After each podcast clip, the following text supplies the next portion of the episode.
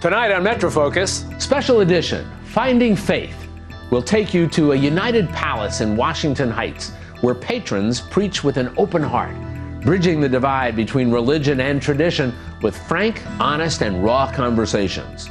And from religious melting pot to a city of gods, Queens is known as the birthplace of American religious freedom. Find out why and which neighborhood in the borough is the most diverse in the nation. Then, losing their religion. Is it possible for millennials to put down their phones, disconnect, and actually be fulfilled? We go in search of spirituality in a digital age. Plus, portraits of faith.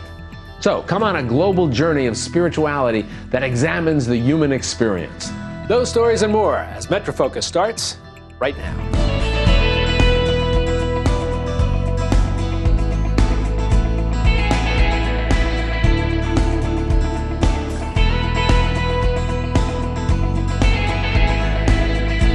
This is Metro Focus with Rafael Pi Roman, Jack Ford, and Jenna Flanagan. Metro Focus is made possible by the Peter G. Peterson and Joan Gans Cooney Fund, Filomen M. D'Agostino Foundation, Barbara Hope Zuckerberg, and by Jody and John Arnhold, Bernard and Denise Schwartz, Dr. Robert C. and Tina Sohn Foundation, the Ambrose Monell Foundation, estate of Roland Carlin.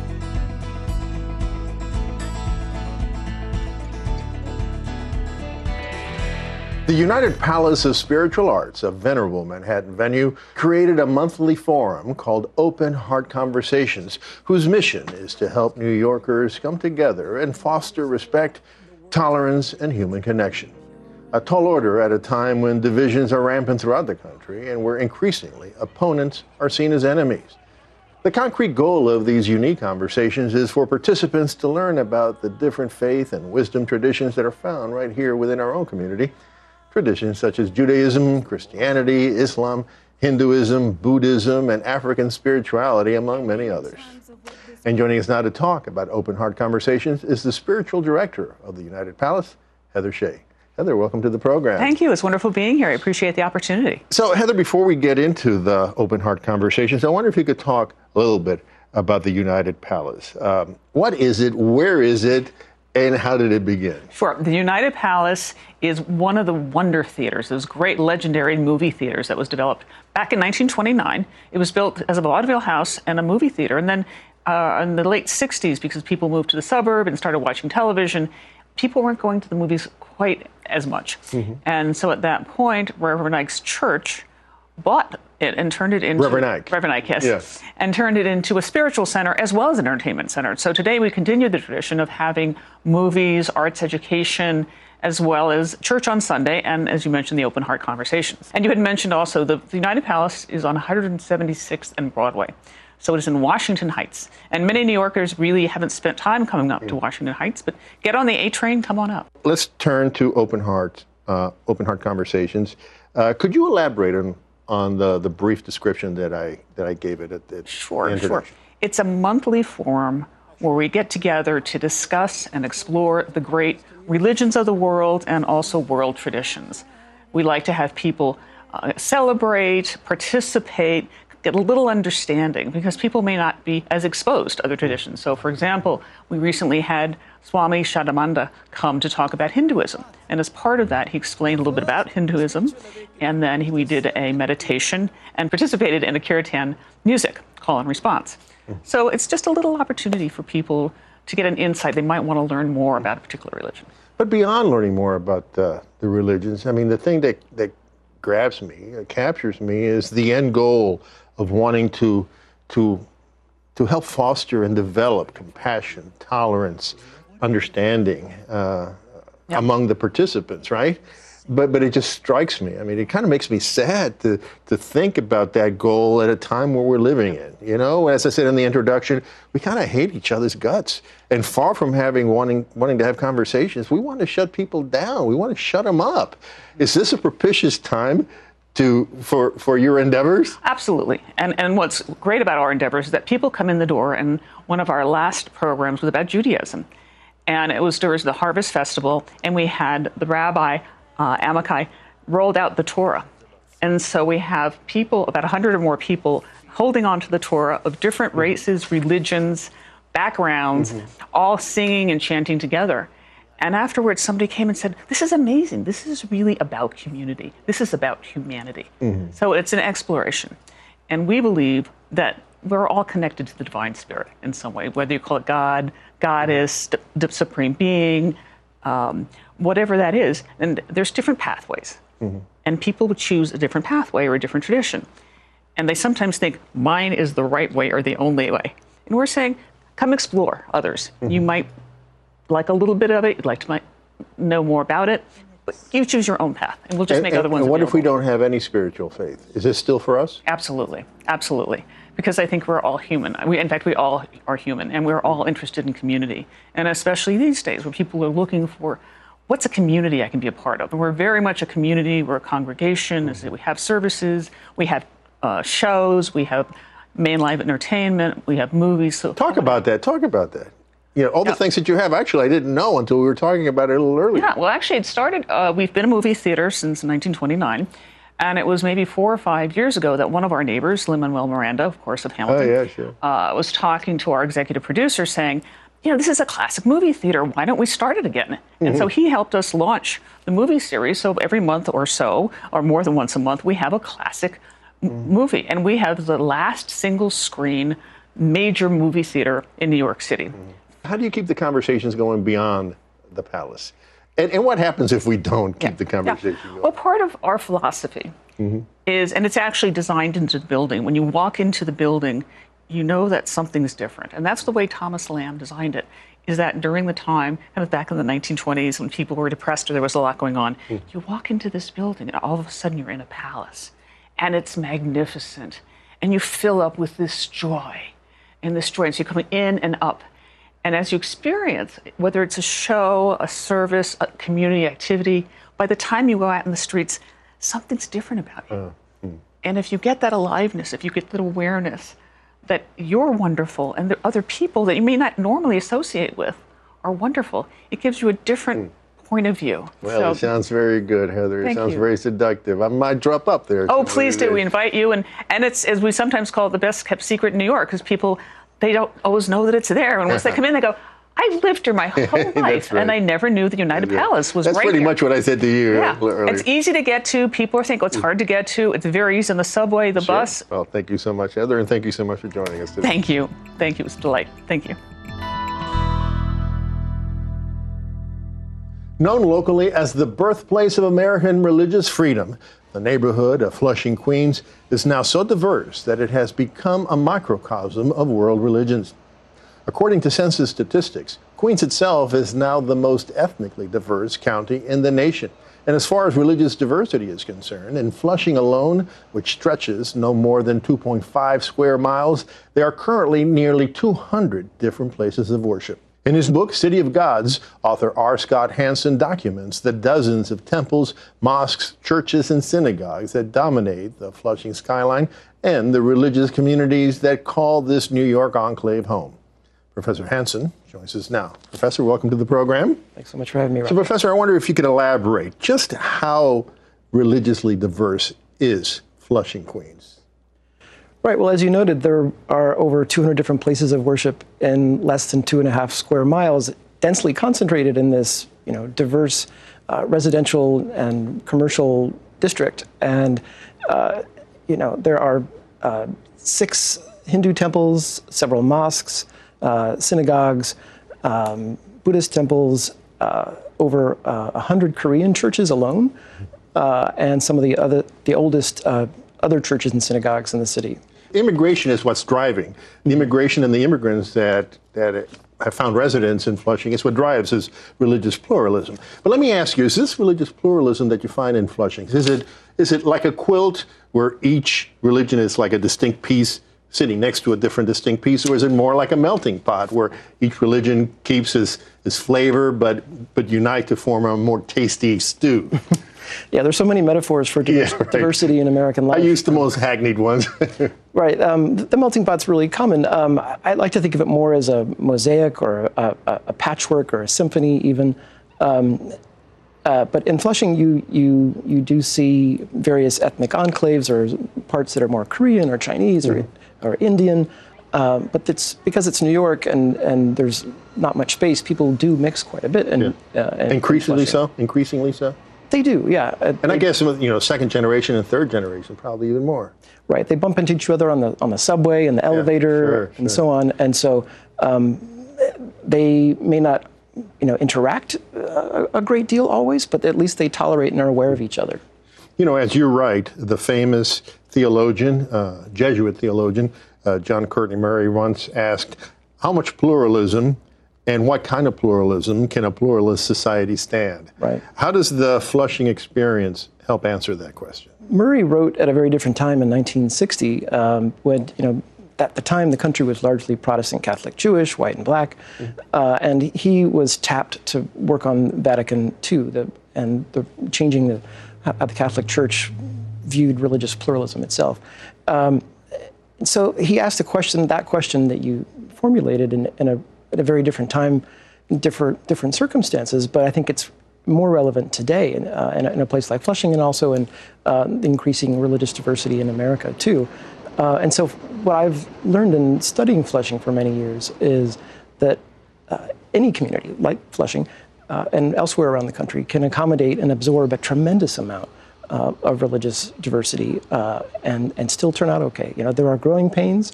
Um, parking is an issue on, the weekends, you might imagine, when people come to shop and worship and so on. Yeah. Um, it's probably one of the biggest issues. Um, there are social limits. I said, you know, New Yorkers like their privacy, right? They they and they may be aware of others, and but they they still want their privacy, and they may not always interact in meaningful ways. There are certainly exceptions. Many people enjoy um, meeting people from different uh, religions and, and cultures and so forth, right? Um, there are also, um, you know, limits of, of race and ethnicity. There are parts of Flushing are segregated. There are, uh, you know, ethnic enclaves like we just spoke about. Um, there, there are theological limits as well. Some people are not interested in speaking to a Muslim uh, if they are an evangelical, you know, or fundamentalist Christian. Uh, they would rather convert them, right? Um, and uh, so th- those are some of the, the limits. But the good news is that, that people can live together in, in civil coexistence. And But you know, as world history has taught us, unfortunately, diverse places, even as diverse, maybe not quite as diverse as Flushing, Queens, but with a great deal of religious diversity, can turn into its opposite. Um, how does that happen, and how do we avoid it? I think places that are just beginning to experience rapid demographic change um, are, are the ones that are most afraid of the other and, and of religious difference and ethnic difference.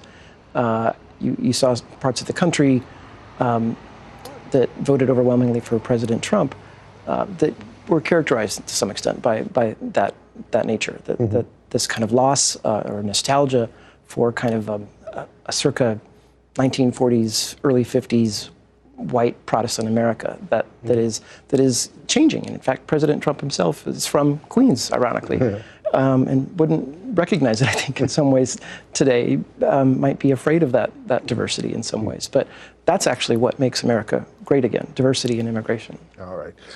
Well, Professor, uh, your book is The City of God's Religious Freedom, Immigration, and Pluralism in Flushing, Queens. It's a great read, especially for this day and age. Thank, you so much, Professor. Thanks for having me. For many Jewish New Yorkers, the high holy days of Rosh Hashanah and Yom Kippur are a time for prayer, reflection, and family. But how can the wisdom of the Torah and the Jewish sages guide the lives of those who are today enmeshed in a frenzied and disconnected society that's warping all the core values?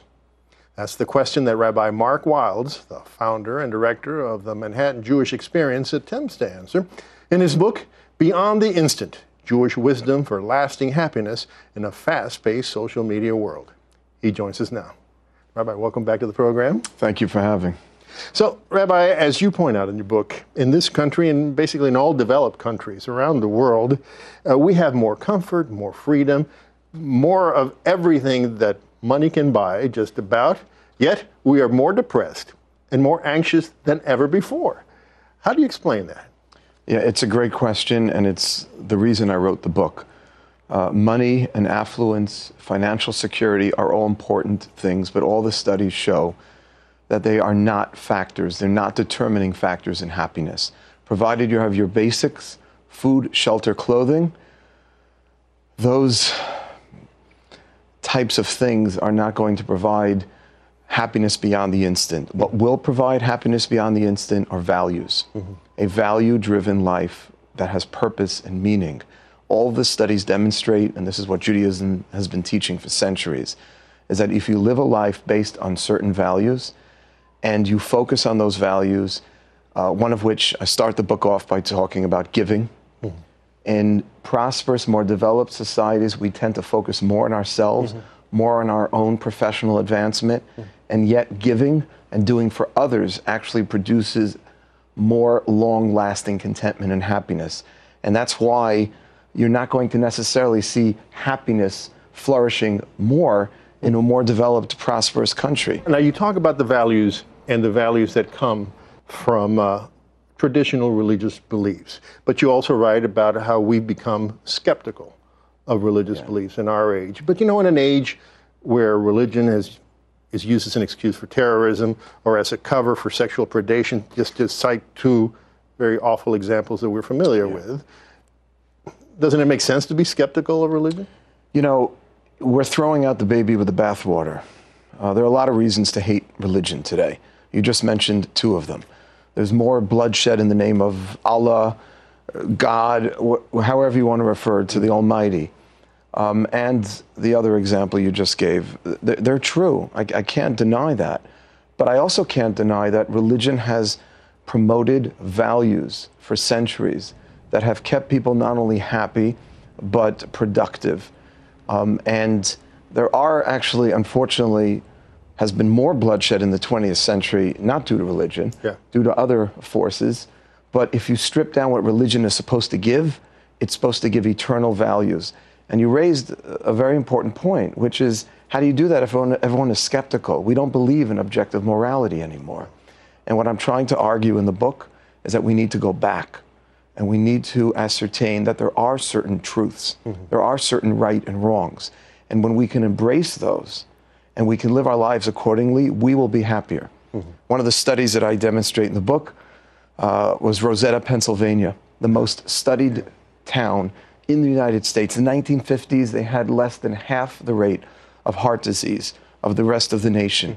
There was no suicide, there was no alcoholism, alcoholism there was no drug addiction. Um, nobody was on welfare, very little crime. It was a very boring place to live. Mm. And they, they discovered something very, very simple. Roseto, Pennsylvania was settled by Italian immigrants from southern Italy, a place called Roseto. Mm. And they brought with them a tremendous sense of values and community.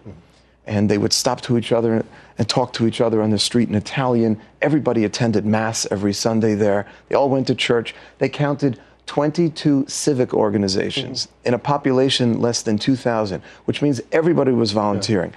Everybody was praying, and everybody was looking out for each other. And they were happier.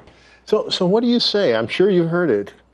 People tell you, you know, Rabbi, I, I, want to believe what you say. I want to believe, mm-hmm. first of all. I want to give of myself more than I ever have. I want to connect myself to something greater than myself, but I just can't do it. I can't change. So I have a chapter devoted to that uh, the power of change. Uh, if Judaism stands for anything, it's all about change.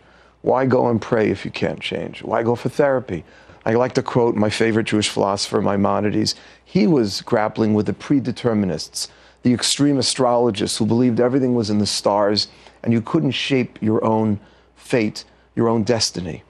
And we believe you can. You can change. Just take baby steps. Don't try to do everything overnight. And we have a very important principle in Judaism that after one's behavior follows the heart. You don't have to be feeling everything. Just perform an act of kindness, do the right thing. Mm-hmm. The more right things a person does, the more we develop, the more we're shaped. And, you know, it's just a question of taking one little step. Well, Rabbi, the book is Beyond the Instant Jewish Wisdom for Lasting Happiness in a Fast Paced Social Media World. And as I told you in a private conversation, uh, the book already affected me profoundly. Thank you so much. It's really an honor. pleasure. Thank you. What role do organized religions play in the lives of human beings? Do they, by their very nature, divide us rather than unite us, all too often turning the unbeliever into an infidel and a threat? Or are the commonalities of different faith expressions ultimately greater and more fundamental than the differences?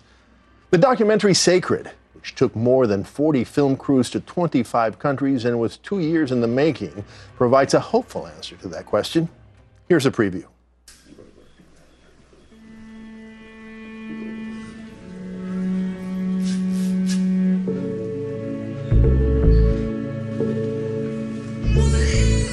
Learning about God made me mad about all the things I did in my life, the sins I committed. You just be like, man, there gotta be something better. gotta be something better. be needing them footsteps in the sand.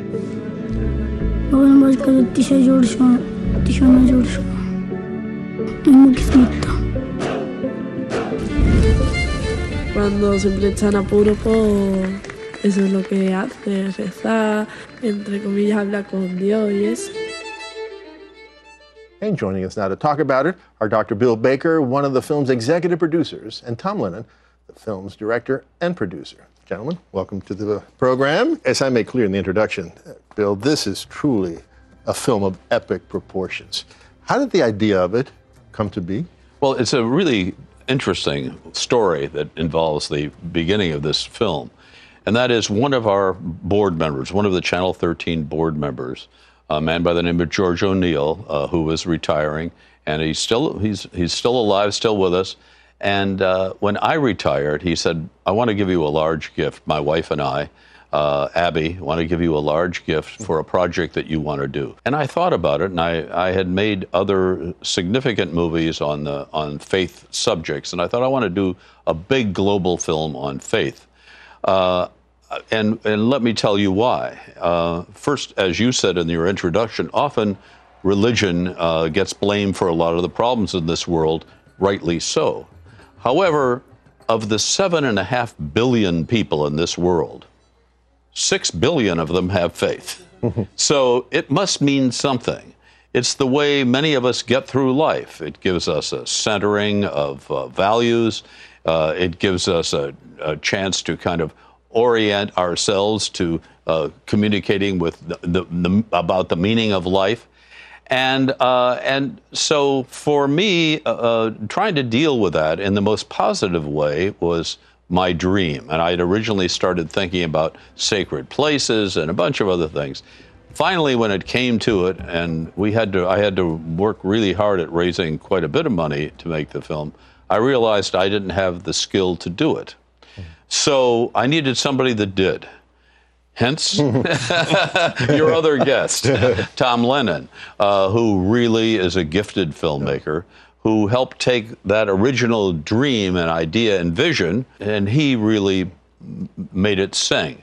And then I had taught for a long time, as you know, at uh, the Juilliard School, and one of our uh, top composers at Juilliard did the music for the film, a man by the name of Ed Bilous. Yeah. So uh, we had quite an experience here in Perfect. this multi-year event. Can I ask you a question, Rafael? Do you know any other person who gets approached by a friend and says, "I want to make a gift of substantial money for you to do whatever you want." No, Anyhow, no, it doesn't happen. These are friends. Those of us in the business know that that doesn't happen. the only person that ever did that. well, Tom, let's talk about the making of the film. You know, I, I used to run a film union, so I know firsthand that a shoot with a second unit could be difficult to coordinate.